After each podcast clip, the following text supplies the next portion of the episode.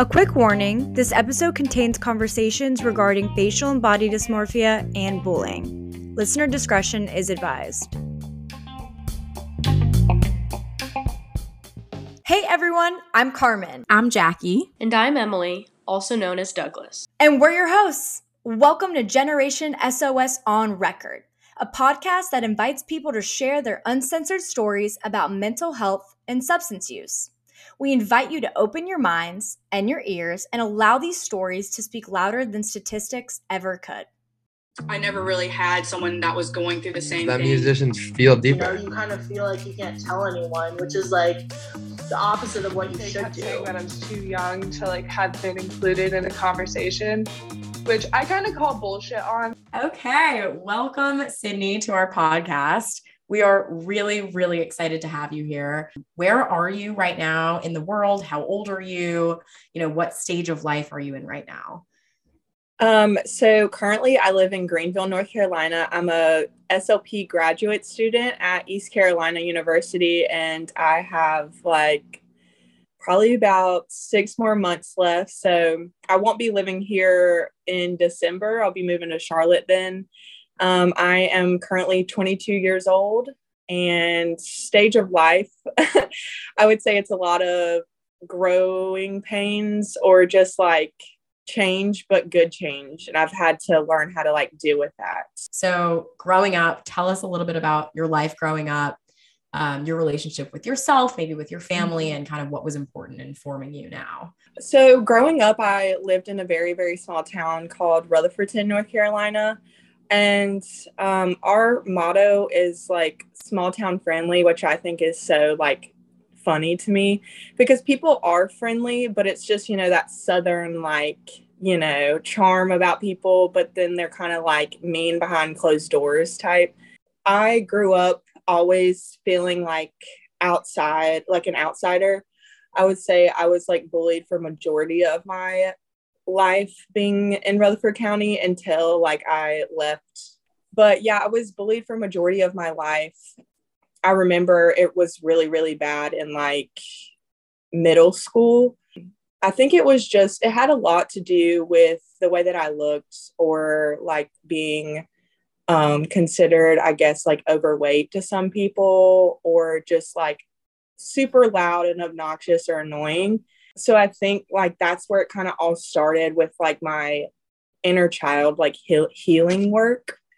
Um, and then like to top it all off off of that, like my background with like getting started with mental health was um whenever I was like I think it was I was like 13 and something had happened in my family where I was exposed to someone who had um, depression and I just had to kind of like step up for my family um, in certain ways and just seeing the way that it affects someone and like i i never knew that like mental health was a thing until i saw that and saw like them breaking down like crying in tears like people thinking that they had like just taken too much of their medication which that's really not the case and seeing such a stigmatized version of what people thought mental health was and compared to what it is now which i feel like we've seen a, a positive shift towards that. But um, that was like my earliest like memory of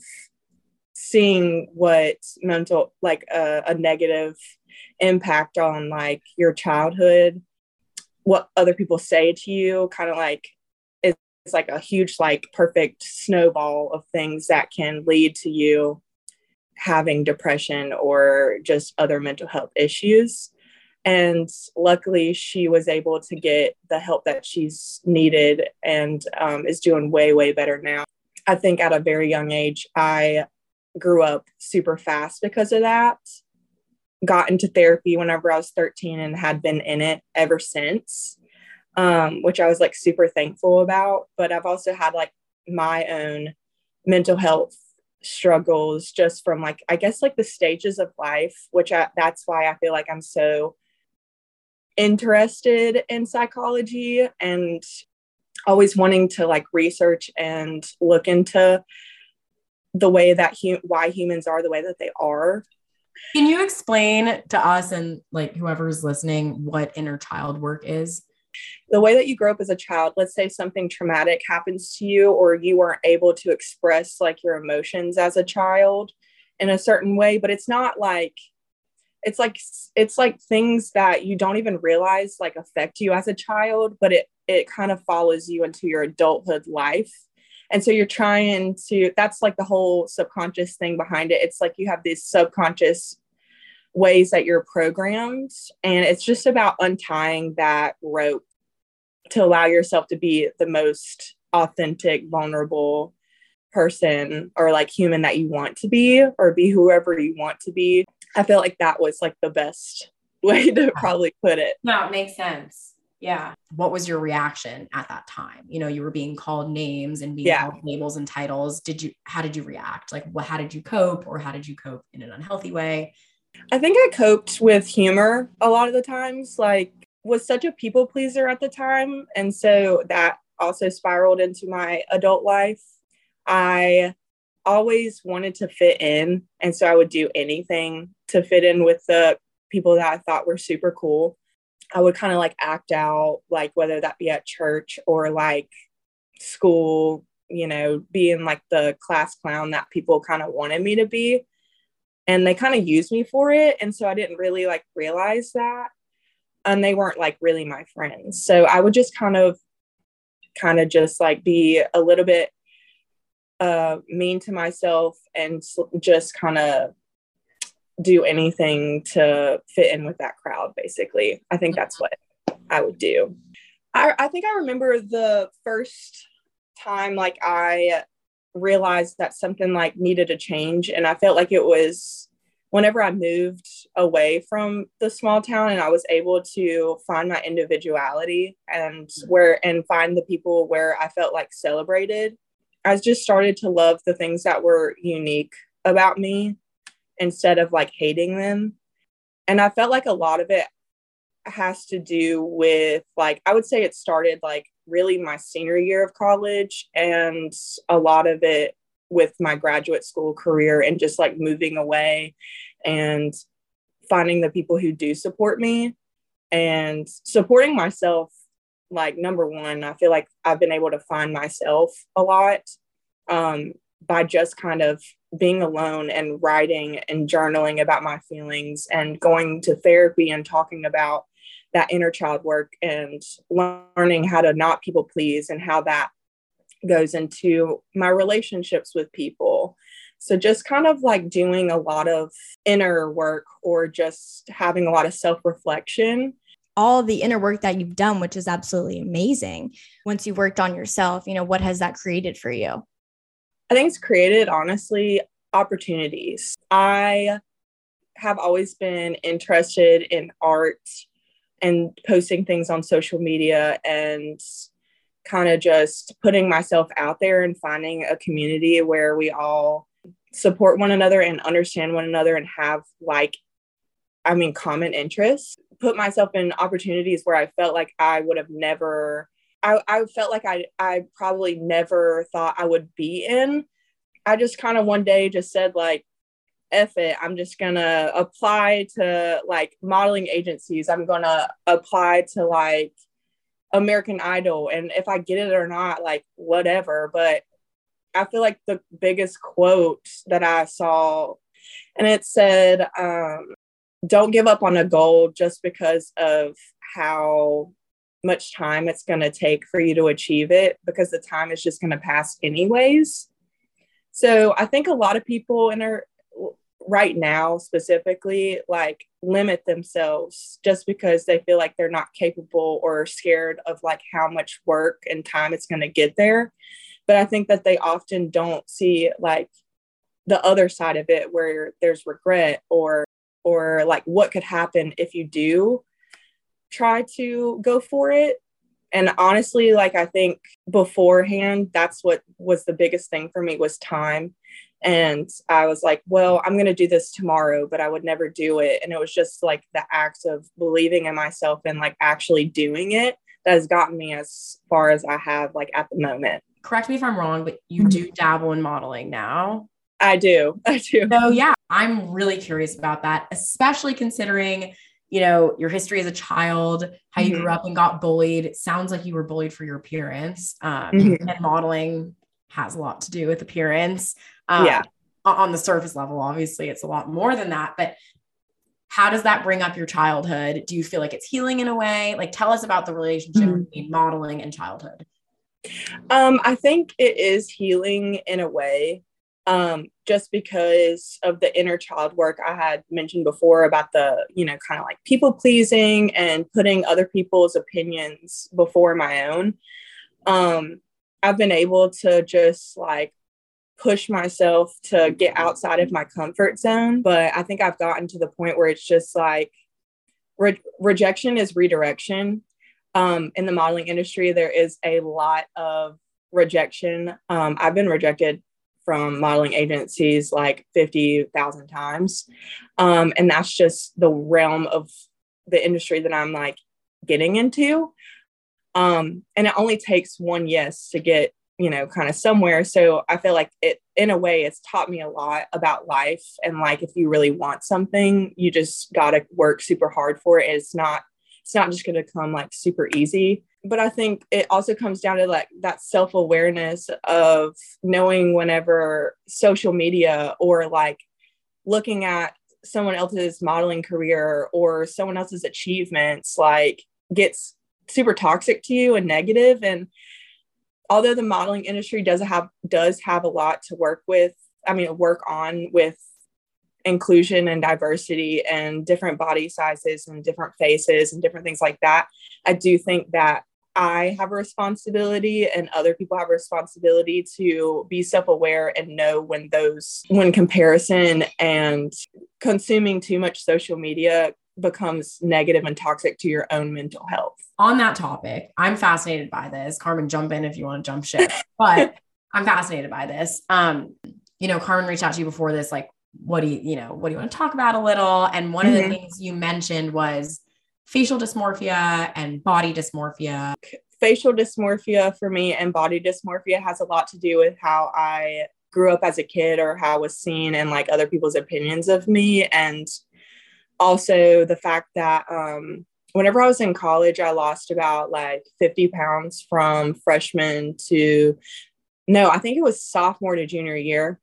And a lot of it, not a lot of it, but I would say about 10 pounds had a lot to do with my anxiety and just it wasn't the fact that I wasn't eating because I definitely I was eating a ton. It was just the fact that I think the adrenaline and like me worrying about the future so so much like all the time to where it became like debilitating made me lose weight.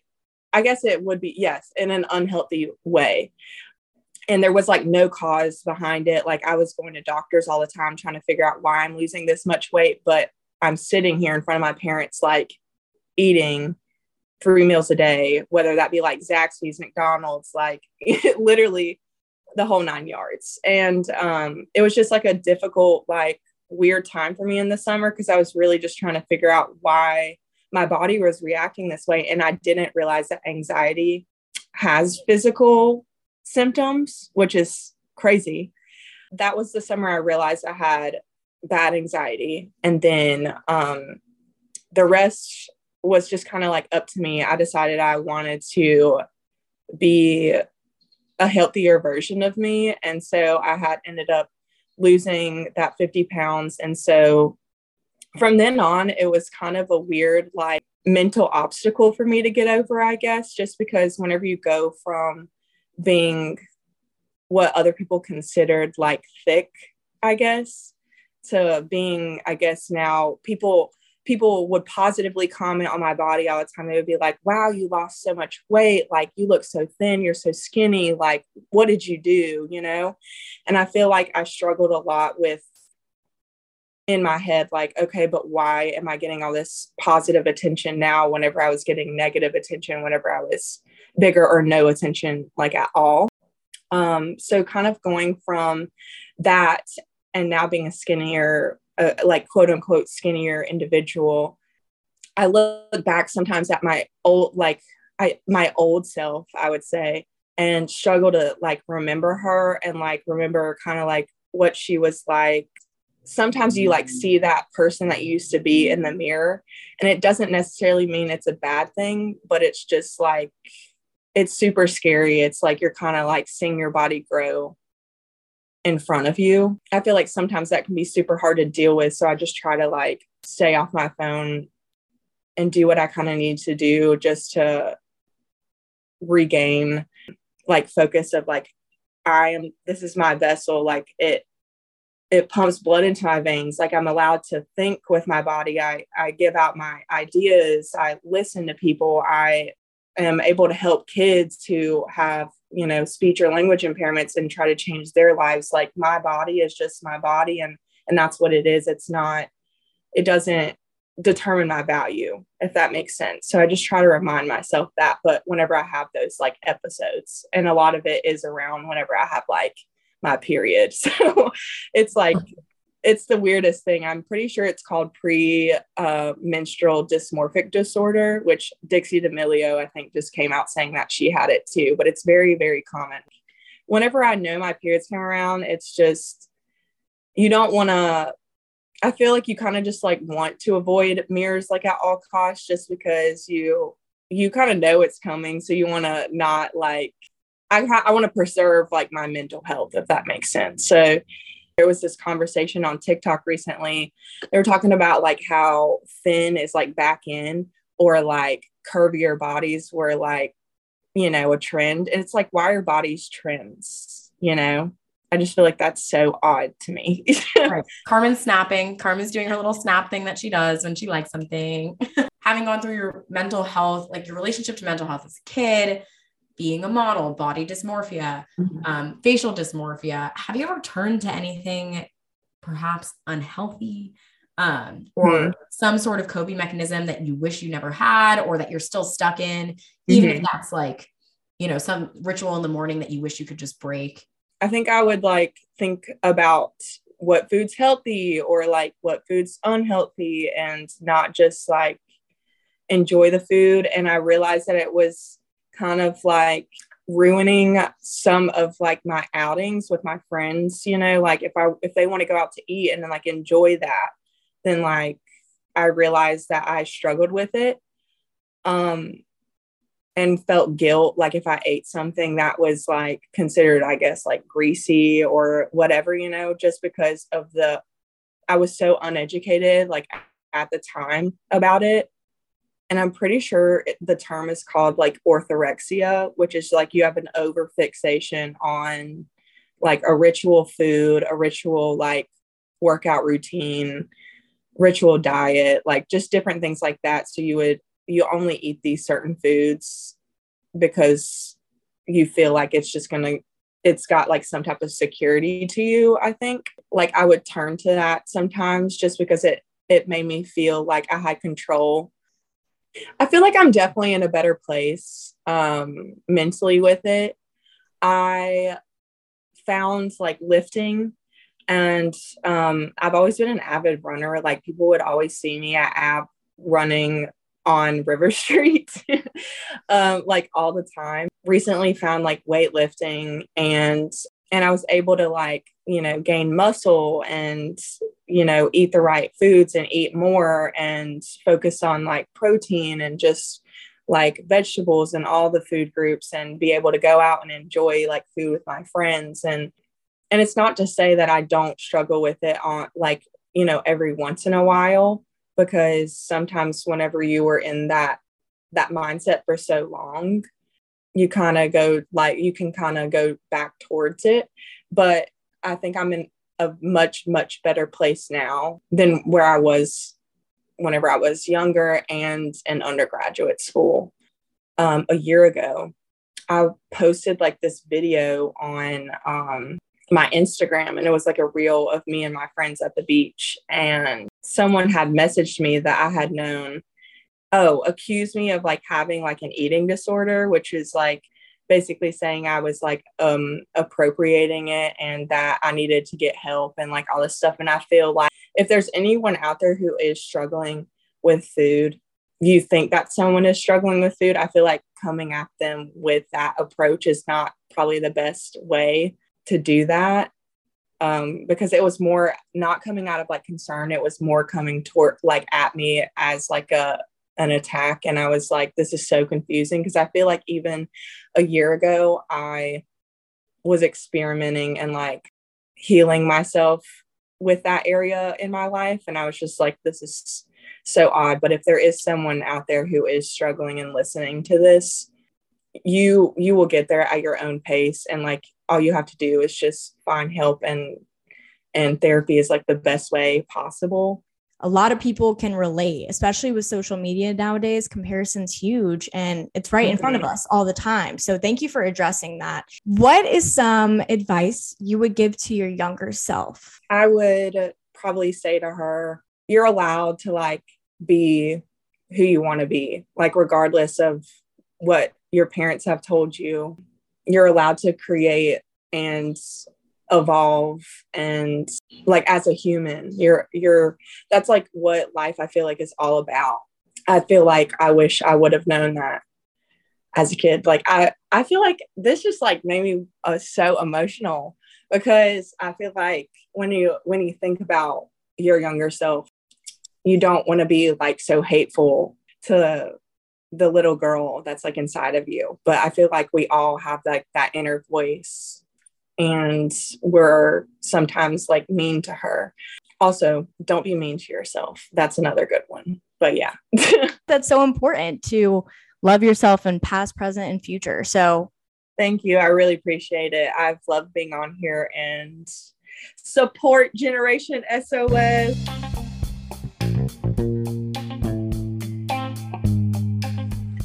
For more conversations like these or to find a support system near you, go to generationsos.org.